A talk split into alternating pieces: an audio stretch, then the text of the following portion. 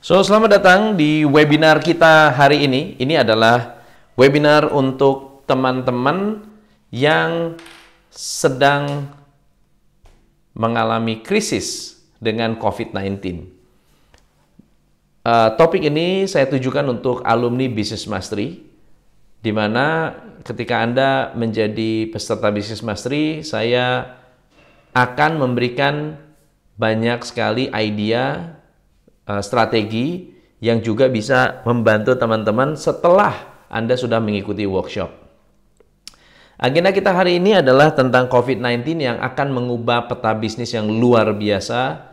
Saya akan sedikit singgung tentang sejarah krisis, seberapa cepat sebuah krisis bisa recover.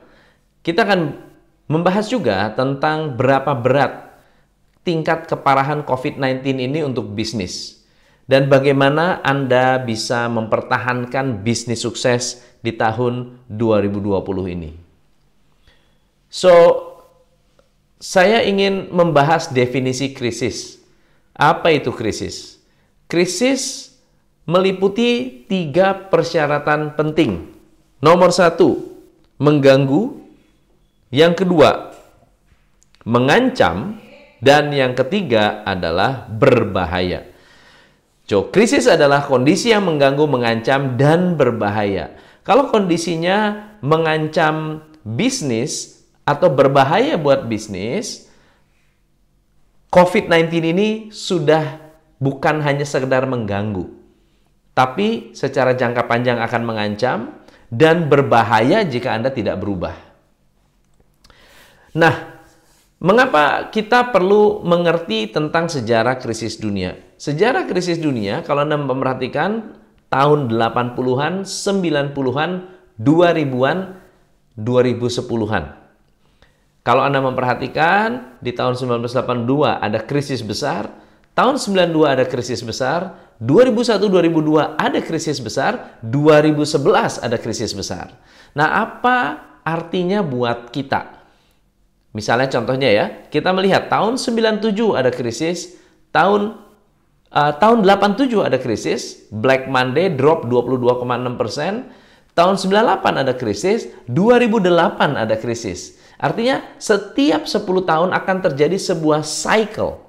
Dan economic cycle ini tidak bisa dihindari. Yang akan membuat bisnis maju atau gagal, atau sukses atau gagal adalah bisnis yang bertahan. Bisnis yang fleksibel. Pertanyaannya adalah seberapa cepat sebuah bisnis yang terkena krisis bisa recover. Kita akan melihat tren ini adalah tren S&P 500. Sumbernya adalah timeline dari Fritz Meyer, Independent Economist, Standard Poor, data sejak tahun 1957 sampai tahun 19 uh, 2020. Oke, okay?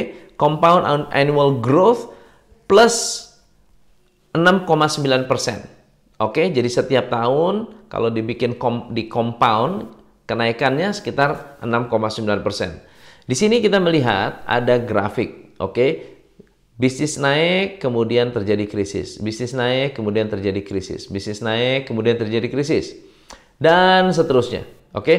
jadi ada Cuban, mis, uh, Cuban missile, missile crisis. Jadi masih ingat uh, tahun 1962 ada sebuah keputusan yang sangat besar yang dilakukan oleh Amerika ketika tentara uh, ada ada kapal perang yang masuk ke Kuba yang akan akan uh, dihantam oleh Amerika yaitu dari Rusia. Itu kalau sampai terjadi bisa terjadi perang dunia. Nah, kemudian ada oil embargo tahun 1973, silver bubble, kemudian ada uh, Gulf War. Lalu kemudian kalau Anda memperhatikan di sini ada SARS epidemic tahun 2003. 2003 ada SARS, kemudian ada MERS. Tetapi kalau diperhatikan antara SARS dan MERS pada saat naik, ini epidemik, sifatnya bukan pandemik. Epidemik itu lokal, pandemik itu global. So SARS hanya di beberapa wilayah saja, waktu itu di China, tetapi di China pun, di China pun waktu itu China masih belum menjadi uh, negara kedua ekonomi terbesar. Ya waktu itu masih jauh dari itu. Nah, sampai hari ini SARS. Tapi yang jadi masalah adalah kenapa kita harus khawatir dengan SARS? Oke, begini. Ketika kita menghadapi krisis, krisis itu berkaitan erat dengan proses emosi manusia. Pada saat krisis terjadi, akan terjadi shock. Dan saat terjadi shock, respons pertama kita adalah resisten. Apa artinya resisten? Artinya kita ingin mempertahankan status quo. Kita ingin mempertahankan kondisi yang lama. Kita ingin mempertahankan strategi lama. Kita ingin mempertahankan apa pun yang pernah kita lakukan untuk tidak berubah. Semakin Anda resisten, semakin Anda frustrasi. Semakin Anda mempertahankan status quo, semakin Anda bingung karena kondisi bisnis lari ke kanan, Anda lari ke kiri. Atau sebaliknya, Anda lari ke kiri, sebetulnya harusnya bisnis lari ke kanan. Anda mau narik itu nggak bisa karena Anda posisinya melawan arus. Makin frustrasi lama-lama, makin ketakutan, makin khawatir, makin gelisah, ya fearful, anxious dan worry. Dan akhirnya mulai bingung. Di titik terendah akan mengalami depresi dan discourage. Depresi artinya Anda stres, discourage artinya Anda lemes, males mau ngapa-ngapain. Sampai satu titik Anda mengambil keputusan untuk ingin tahu, ingin tertarik, punya perasaan hopeful dan juga confident. Di sini ada sebuah uh, kondisi di mana Anda menerima keadaan lalu mulai ingin melihat atau melakukan adaptasi. Saya berharap Anda tidak harus melewati proses resisten, confusion atau depresi kalau kita lompat langsung ke curiosity. Langsung lompat untuk ingin tahu bagaimana caranya mengatasi masalah ini. Sehingga Anda tidak ngotot-ngototan dengan keadaan. Banyak orang yang ngotot saat ini dengan keadaan pengen mengembalikan ke masa lalu. Sayangnya cara lama tidak berlaku sama sekali. Nah, pertanyaannya berapa cepat bisa recover? Ini ada satu chart dari S&P eh, di mana kita bisa melihat ketika terjadi bear market turun 70%, turun 69%, turun 66%. Berapa cepat dan berapa lama bisa mengembalikan ke titik harga pertama. So kalau misalnya awalnya 257 poin turun ke 77 poin, 263 bulan kemudian baru kembali normal. Kembali dengan harga yang sama. Berikutnya sama, 350 bulan. Berikutnya 289 bulan. Jadi ini waktunya panjang sekali. Anda bisa bayangkan berapa tahun betul-betul untuk recover harga stock market. Oke. Nah, pertanyaannya adalah mengapa kita perlu khawatir atau perlu memperhatikan COVID-19 ini? Begini, ini adalah data yang dilaporkan oleh McKinsey. Data ini diambil uh, uh, sejak 11 Februari 2020 di China uh, per Maret tanggal 16 2020 di South Korea dan juga data-data uh, ini adalah mengikuti kasus-kasus yang dilaporkan oleh WHO. Oke. Okay? South Korea, China dan Italia. Kita lihat di sini ada umur 0 sampai 9, 10 sampai 19, 20 29, 33 9, 44 9, 55 9, 66 9, 70 79 dan di atas 80. Ini adalah average kematian, mortality rate. Ini adalah mortality rate di masing-masing umur. Nah, kalau Anda perhatikan, di South Korea kematian itu 0,8 sampai 0,9 persen. Kemudian di China 22,3 sampai 4 persen. Di Italia cukup tinggi, 6,8 sampai 7,2 persen. Kenapa? Karena Italia memiliki populasi usia 80 tahun yang terkena uh, virus corona paling banyak. Sementara di usia-usia lainnya tidak terlalu uh, fatal. Dengan kata lain, jika Anda berusia di bawah 50, kemungkinan besar Anda survive itu besar sekali. Oke? Okay? Oke, okay. ini adalah data pertama. Yang kedua, yang paling menarik menurut saya adalah setiap ada pandemi akan melewati lima tahap. Tahap yang pertama ini adalah yang titik-titik biru. Tahap pertama adalah ditemukannya kasus-kasus tetapi tidak terjadi local transmission. Artinya tidak terjadi uh, penyebaran. Oke. Okay? Langkah kedua atau tahapan yang kedua adalah penyakitnya menyebar tetapi mulai uh, mengganggu, terjadi epidemi. Di level ketiga, dan ini terjadi di berbagai negara, saat ini ada di level 3, di mana pemerintah mulai mengambil tindakan untuk melakukan perubahan perilaku masyarakat. Sementara di level 4 adalah sudah mulai uh, berkembang kasusnya dan akhirnya membuat badan kesehatan kerepotan Stage kelima, titik-titik hitam, menunjukkan bahwa kasus-kasusnya sudah drop dan jumlah kasus baru berkurang. Dan kalau Anda perhatikan, satu-satunya negara yang sudah recover cuma China. Iran masih uh, puncak. Italia masih puncak, South Korea puncak, Jepang masih di stage 3, Jerman, Prancis, dan Spain masih di level 3, Amerika masih di level 3. So arti pertama adalah apakah ini berarti tidak ada penyebaran lagi atau this is just the beginning. Ini baru mulai, teman-teman. Baru mulai aja udah kayak begini. Gimana kalau menyebar lebih parah lagi? Oke? Okay? So ini yang menurut saya kita semua harus memperhatikan.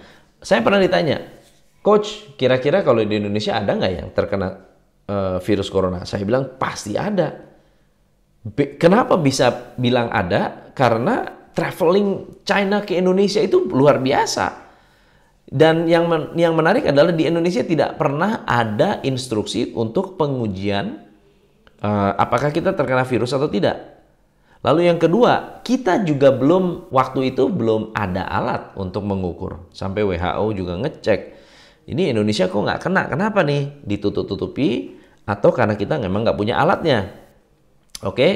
Nah Indonesia kalau misalnya seperti uh, South Korea atau seperti uh, China, di mana orang-orang itu di South Korea itu 15.000 per hari dites lalu kemudian ketahuan siapa yang sakit siapa yang enggak Ketika ketahuan siapa yang sakit, siapa yang enggak, kita bisa dengan sukarela mengasingkan diri. Tapi kalau di Indonesia, yang sakit pun masih keliaran, bersin pun masih keliaran. Kita nggak bisa membedakan orang sakit dengan orang yang sehat. Dan ini yang bisa sangat berbahaya. Maka ada instruksi lockdown. Ya, lockdown artinya kita nggak mau ada orang keluar rumah sama sekali. But, buat kita mahal sekali kalau sampai terjadi lockdown. Nah, so apa efeknya? Ini dia. McKinsey Insight mengatakan the global economic impact is severe. Approaching the global financial crisis of 2008-2009, GDP contract significantly in most major economies in 2020 and ini dia, recovery begins only in kuartal 2 2021. Dampak ekonomi global sangat parah mendekati krisis keuangan global 2008-2009.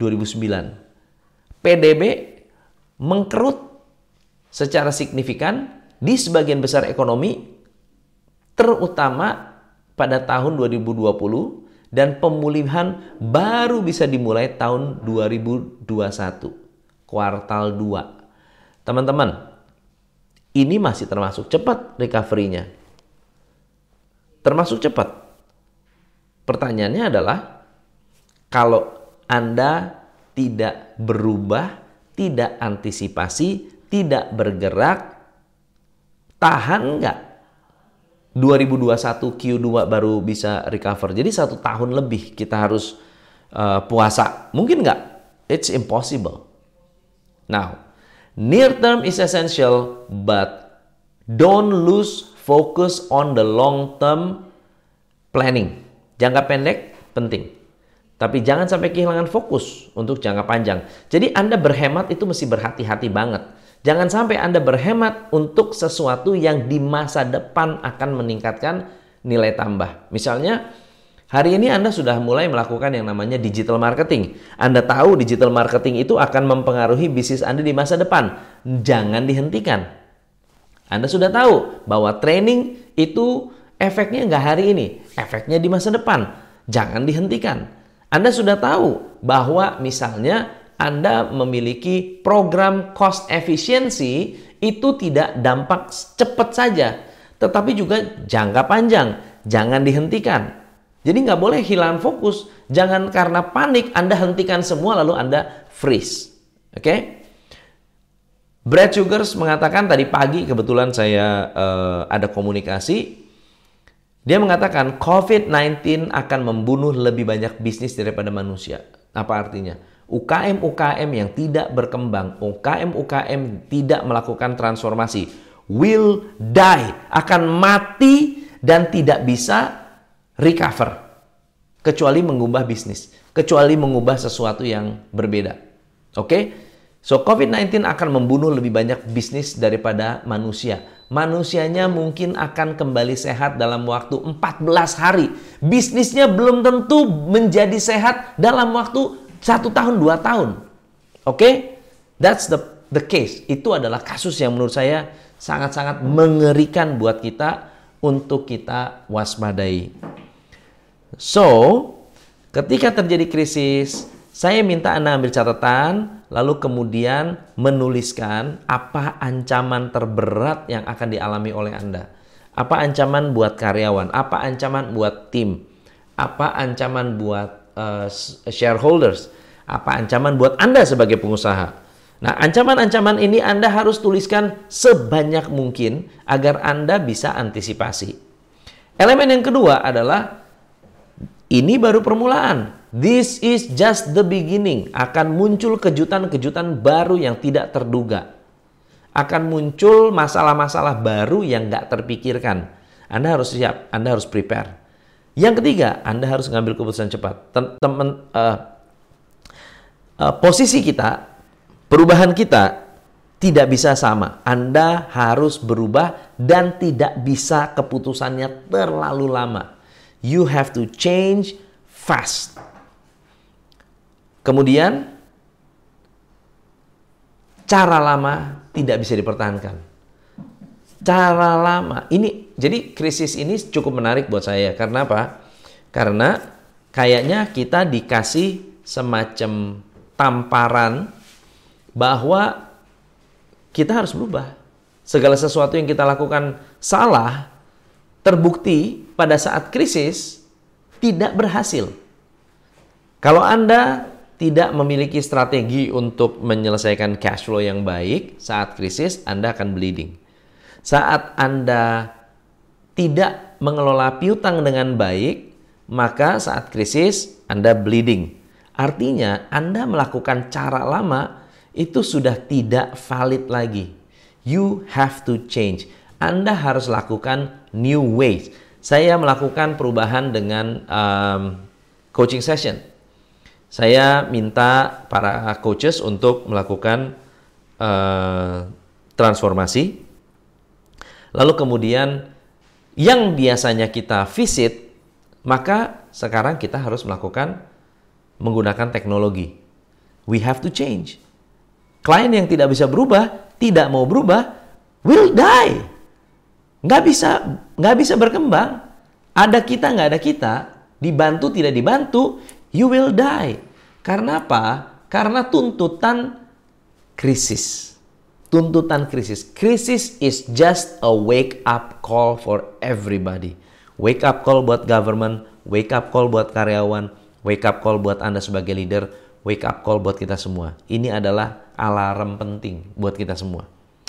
So, kita perlu membedakan apa itu krisis, apa itu krisis management, apa itu risk, apa itu crisis management. Risk atau resiko adalah sesuatu yang mungkin akan terjadi di masa depan. Tapi crisis management adalah bagaimana Anda bisa melewati krisis dengan lebih elegan. Nah, saya ingin menyampaikan satu hal karena saya adalah seorang business coach. Saya ingin menyampaikan bahwa ada great things about COVID-19. Ada ada hal-hal yang amazing, hal-hal yang luar biasa, sangat-sangat positif tentang COVID-19. Saya sempat menuliskan um, great thing tentang COVID-19. Nomor satu adalah kita belajar banyak, kita belajar hal-hal baru. Kita belajar lebih kreatif, kita bisa menemukan sumber-sumber penghasilan baru yang kita nggak sangka-sangka. Ada sumber penghasilan yang kita tidak pernah perhatikan, tapi ternyata sebetulnya bisa menghasilkan luar biasa besar. Dan uh, kita menemukan letak kelemahan kita, uh, kelemahan-kelemahan kita. Kita juga punya waktu sekarang untuk belajar, untuk mengajar, untuk sharing, untuk membangun atau menambah ilmu coaches-coaches kita. Sehingga pada saat kembali normal, we will become the best. We will become the the one and only and the best coaching firm di Indonesia. Kenapa? Karena we do something different di masa krisis ini. Bukan menyerah, tapi justru kita memiliki strategi jangka panjang yang sangat-sangat luar biasa. Bagaimana kita bisa confident? Karena saya membantu beberapa perusahaan yang sudah terkena dampaknya bulan Februari dan sekarang sudah recover luar biasa. So, COVID-19. Great thing about COVID-19. Menguak kelemahan terdalam Anda. Apa kelemahan Anda akan langsung tercermin di hari ini. Contoh, kalau Anda memiliki uh, relationship dengan customer yang lemah, pada saat krisis, tiba-tiba customer bilang, ah udah ah, saya nggak mau datang ah, berarti cuma segitu doang nilai Anda di mata customer. Cuma segitu doang customer memandang Anda. Kalau ada krisis, Anda nggak dibela. Customer bilang, ah gue ke tempat lain aja deh. Kalau misalnya Anda adalah salon, ah saya keramas di rumah aja deh, sama aja. Tapi kalau bela Anda, kalau Anda adalah orang yang penting, mereka akan find a way untuk tetap bisa berbisnis dengan Anda. So, apa kelemahan terdalam Anda yang Anda harus rubah? So, contoh kelemahan. anda tergantung dari supplier. Anda butuh impor. Sekarang China bermasalah, Anda nggak bisa produksi, bahan baku Anda tiba-tiba jadi mahal. Dan Anda harus berubah. Jangan ngandelin Cina lagi. Jangan ngandelin impor lagi. Buat dalam negeri. Bikin kualitas yang bagus di dalam negeri. This is your time. Oke? Okay? Kalau nggak sekarang, nggak berubah, you will die. Beban bunga kegedean. Berarti Anda kegedean bunga. Buat apa? Mungkin pemakaian cash flow-nya kurang efektif. Tidak punya kemampuan untuk membayar hutang piutang. Cash flow-nya ketat terus. Karyawannya nggak support. Banyak inventory. Kontrol piutang lemah. Piutang kelamaan. Praktek akuntansi yang buruk, laporan keuangan nggak ada. Terlambat nagih hutang. Atau beban biaya yang terlalu besar. Ini adalah kelemahan Anda dan kelemahan ini akan menjatuhkan Anda dengan cepat sekali. Teman-teman, sekali lagi, cara lama harus berubah. Sekarang, tidak ada waktu lagi. Anda harus do something different. So, mari kita lihat apa yang harus Anda pertimbangkan. Coba deh perhatiin. Business model Anda, financial model Anda, marketing model Anda, people development model Anda, bisnis strategi Anda.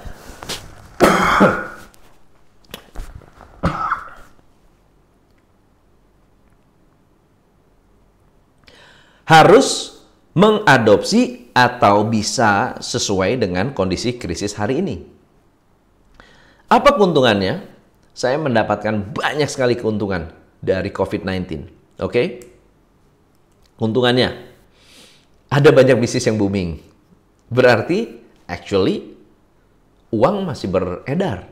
Ya, bisnis masker booming, hand sanitizer booming, sembako booming, pulsa booming, jamu booming, herbal, rempah, empon-empon, vitamin C, um, produk-produk cleaning, cleaning service booming.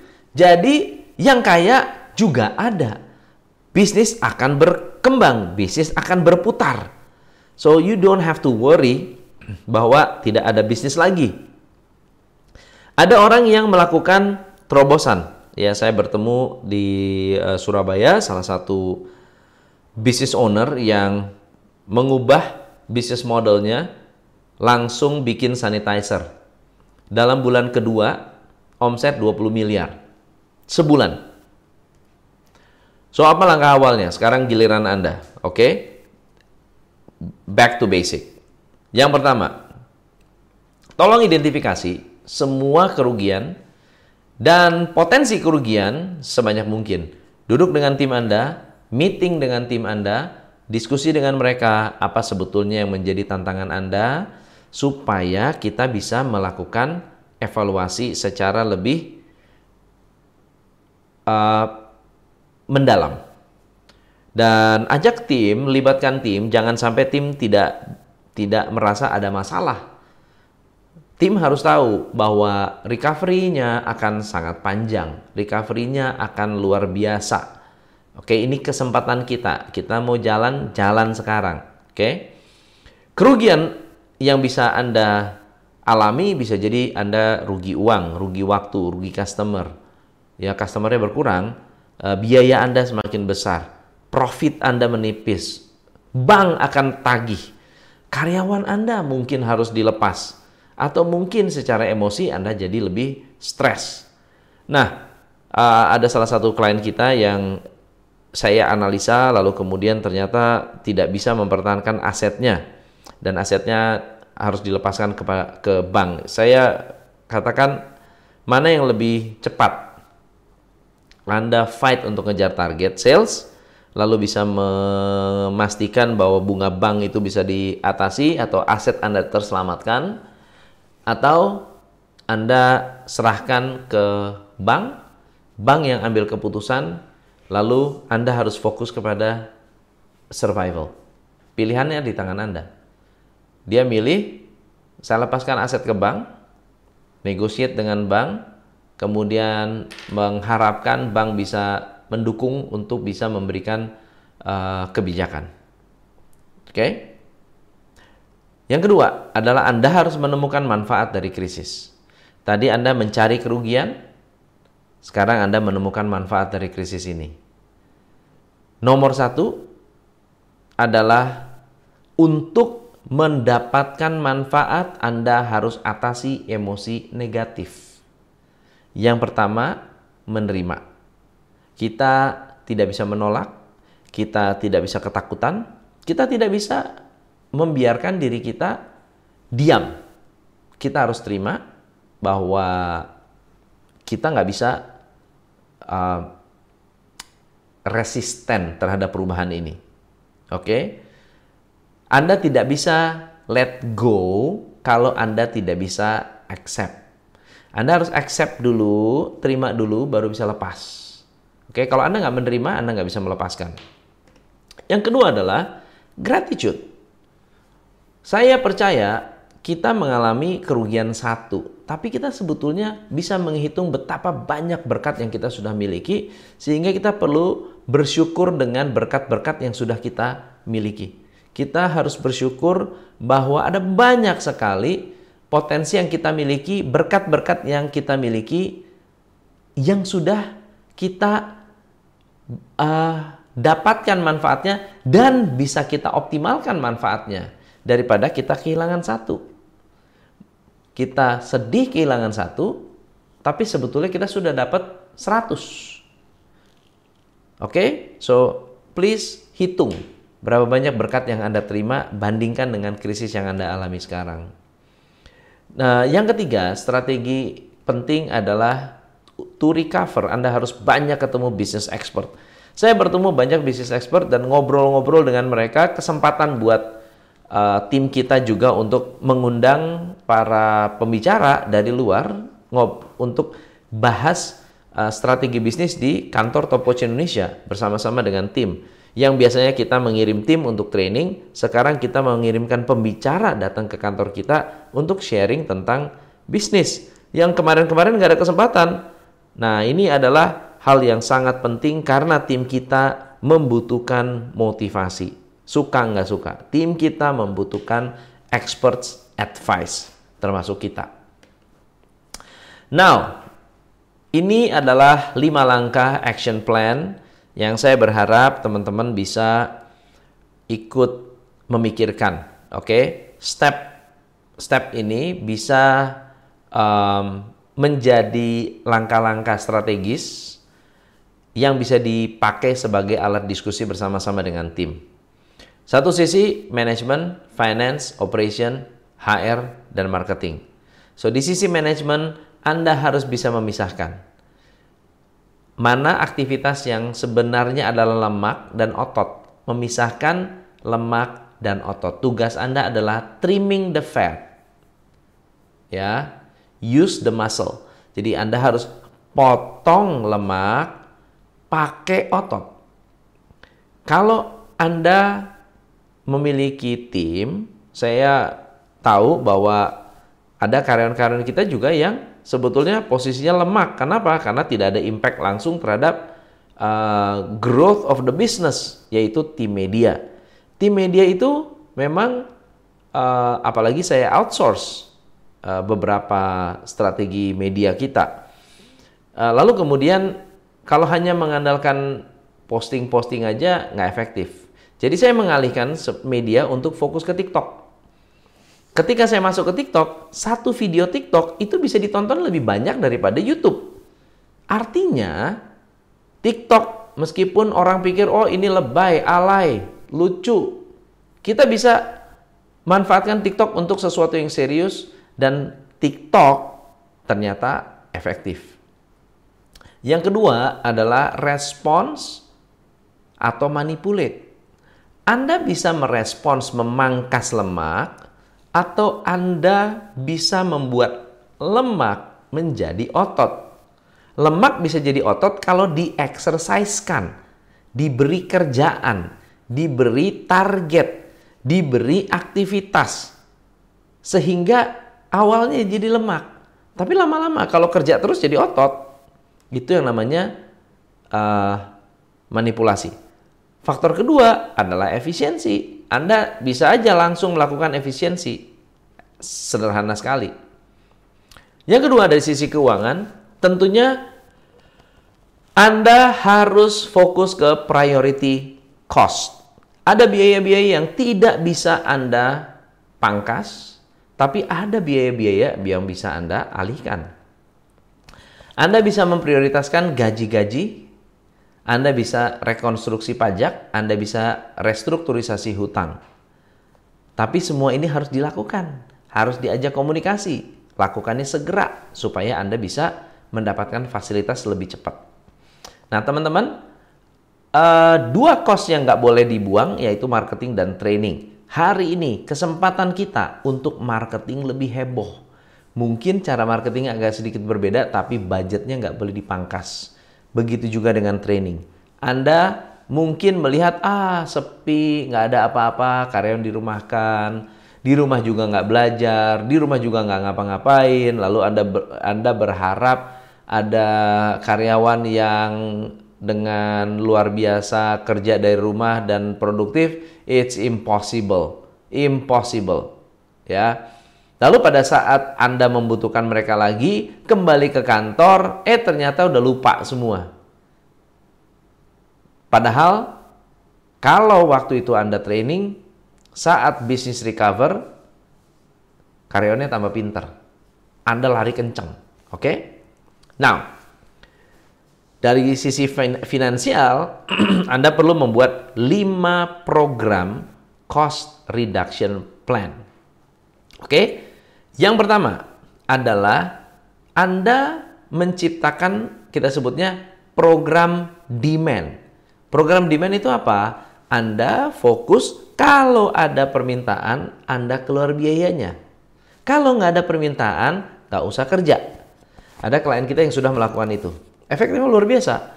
Di mana kalau ada permintaan, semua kerja. Kalau nggak ada permintaan, semua diem. Dan efeknya cukup bagus. Semua karyawan cari kerjaan.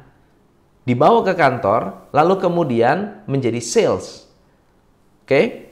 Yang kedua adalah proses. Di mana kita melakukan waste uh, reduction, kita menghilangkan variabel, menghilangkan variability atau variasi, dan juga inflexibility. Kita harus jadi orang yang fleksibel, karyawan kita harus fleksibel untuk meningkatkan proses efisiensi. Ini yang dilakukan di sesi coaching dan kalau Anda adalah klien, Anda tahu bahwa kita adalah uh, orang-orang uh, yang uh, ngotot dengan proses. Kita ingin proses itu berubah. Kita ingin proses itu makin hari makin efisien. Meskipun nggak mudah, tapi ini adalah sesuatu yang terjadi jangka panjang. Akan ter, akan uh, membantu Anda long term. Yang ketiga adalah teknologi. Kita fokus dengan aset dan teknologi uh, untuk efisiensi. Seperti contohnya sesi coaching kita sekarang ini mengalih uh, beralih ke teknologi ternyata luar biasa, efisien sekali. Awal-awalnya ada klien yang bilang, oh saya jangan deh, pengen ketemu aja. Tapi nggak karena nggak bisa, akhirnya jalan juga uh, menggunakan uh, Hangout, Google Hangout, Skype. Dan hasilnya apa? Bagus, semangat sekali, luar biasa. Nah, yang keempat adalah lihat struktur organisasi Anda. Tolong perhatikan skill dan structure. Bagaimana karyawan Anda memiliki skill yang dibutuhkan dan memiliki uh, struktur yang simple. Oke? Okay? Yang kelima adalah efisiensi dalam hal bisnis, artinya efektivitas Anda. Mungkin permodalan Anda, mungkin cara Anda mendatangkan uh, cash flow, uh, Anda harus menyelaraskan antara strategi dan bisnis model Anda. Oke? Okay? Now, berikutnya adalah operational plan. Anda perlu menghitung inventory, lead time, turnover. Kali ini Anda harus memastikan bahwa logistik ke supplier ya membawa uh, raw materials pergi ke manufaktur, ke distributor, ke retailer, ke consumer lalu kemudian request demand lagi ke raw material, ini perputaran harus cepat. Memang ada bisnis-bisnis yang semakin banyak stok, semakin bagus dalam krisis. Tapi zaman sekarang, stok itu bisa membunuh kita. Karena di dalam stok ada cash yang mati. Yang kedua di operational excellence adalah fokus pada pemborosan. Pastikan Anda efisien, training karyawan untuk lebih sadar akan pemborosan. Dan kalau Anda nggak punya skillnya, itulah perlunya uh, teman-teman dari uh, green belt, black belt yang mendidik mereka, mentrain mereka, memberikan mereka project untuk melakukan efisiensi on uh, weekly basis. Di HR kita perlu mengukur atau melihat struktur organisasi dan productivity. Struktur organisasi Anda harus ramping. Dan sekarang sudah mulai terjadi uh, remote office. Tapi teman-teman, remote office hanya bisa efektif kalau Anda punya key performance indicator.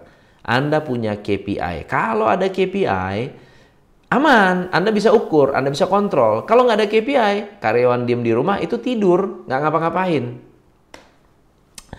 Nah, next adalah marketing. Di marketing Anda harus investasi di brand. Investasi untuk uh, lebih mengenal uh, strategi-strategi yang berkorelasi dengan kondisi. Misalnya contohnya, anda bikin pembagian masker, hand sanitizer, misalnya kasih target membuat 10.000 hand sanitizer bagi-bagi. 10.000 hand sanitizer. Lalu kemudian Anda misalnya uh, membuat video-video di mana Anda buat buat uh, pada saat bersih-bersih Anda sampaikan, teman-teman, kita sedang bersih-bersih. Kami siap dengan uh, COVID-19. Kita menjaga customer kita dengan sangat-sangat luar biasa karena uh, kebersihan itu nomor satu. Jadi waktu bersih-bersih di videoin, lalu di brandingkan, di campaignkan begitu. Bahkan karyawan-karyawan Anda bisa bikin video masing-masing sharing tentang karya uh, Bapak Ibu bagaimana kabarnya? We are ready. Kita siap untuk menerima Anda dan kita juga siap untuk mendukung uh, pelayanan luar biasa sehingga customer akan selalu ingat dengan tim Anda. Kemudian produk development. Nah, teman-teman, kalau kita berbicara produk, udah pasti ada produk-produk yang uh, basic atau kita sebutnya pokok. Ada produk yang uh, pelengkap, tapi juga ada yang nice to have. Uh, pokok artinya apa? Kalau nggak dimakan mati. Ya, air, uh, makanan, kemudian uh, vitamin itu pokok. Pertanyaannya adalah produk teman-teman ya adalah produk yang pokok atau produk yang nice to have. Design, oh itu nice to have. Gimana caranya supaya jadi pokok gitu. Kalau Anda bisnisnya makanan, kuliner, gimana caranya supaya menjadi bahan pokok? Kalau Anda di salon, gimana caranya supaya jadi bahan pokok? Kalau Anda di uh, skincare, gimana caranya supaya skincare menjadi sesuatu yang menjadi kebutuhan? Atau Anda melakukan modifikasi produk yang menargetkan kebutuhan pokok. Teman-teman, what's next adalah Menerima, mempersiapkan, memperbaiki. Menerima bahwa kita semua sedang bermasalah, kita semua mengalami krisis. Mempersiapkan uh, uh, planning resiko dan memperbaiki semua kesalahan yang pernah kita lakukan di masa lalu. Karena bisa jadi tekanan krisis ini menunjukkan bahwa Anda harus melakukan perubahan-perubahan mendasar. Bukan untuk menghadapi krisis, tapi untuk mengobati kesalahan masa lalu kita. Kalau Anda selama ini nggak pernah training karyawan, hari ini Anda akan pas, pasti akan mengalami masalah. Kalau selama ini Anda kebanyakan utang bank, hari ini pasti kena masalah. Kalau selama ini Anda pelayanan buruk terhadap customer, hari ini pasti akan kena masalah. So, tugas teman-teman adalah melakukan perbaikan-perbaikan supaya bisa mengatasi masalah krisis COVID-19. Nah, buat teman-teman yang sangat besar pengaruhnya yaitu di travel ya, di dunia biro perjalanan. Travel itu ada juga yang sudah satu bulan satu uh, satu bulan satu tim yang bekerja bulan berikutnya libur. Jadi kerjanya dua bulan sekali. Ada juga yang kerja tiga bulan sekali. Dan kalau Anda ingin melihat dan mengerti sejauh mana kita harus melakukan survival, Anda lihat bisnis-bisnis travel. Travel itu kenanya paling awal, recovernya paling lama, paling akhir. Kalau Anda sudah melihat orang traveling, berarti bisnis akan recover dengan lebih cepat. Karena orang akan traveling kalau safe, kalau aman, kalau kondisinya tenang, kalau mereka memiliki self confident. So teman-teman, dari saya thank you so much. Uh, tetap semangat, tetap bergairah, tetap keep in touch. Uh, thank you banget sudah hadir di webinar dadakan ini dan uh, semoga keluarga Anda dilindungi oleh Tuhan Yang Maha Kuasa dari segala macam mara bahaya dan penyakit dan tentunya business is not everything. Your life is everything dan syukuri apa yang kita sudah miliki, tetap uh, bersemangat untuk fight dan be the best. You are the best.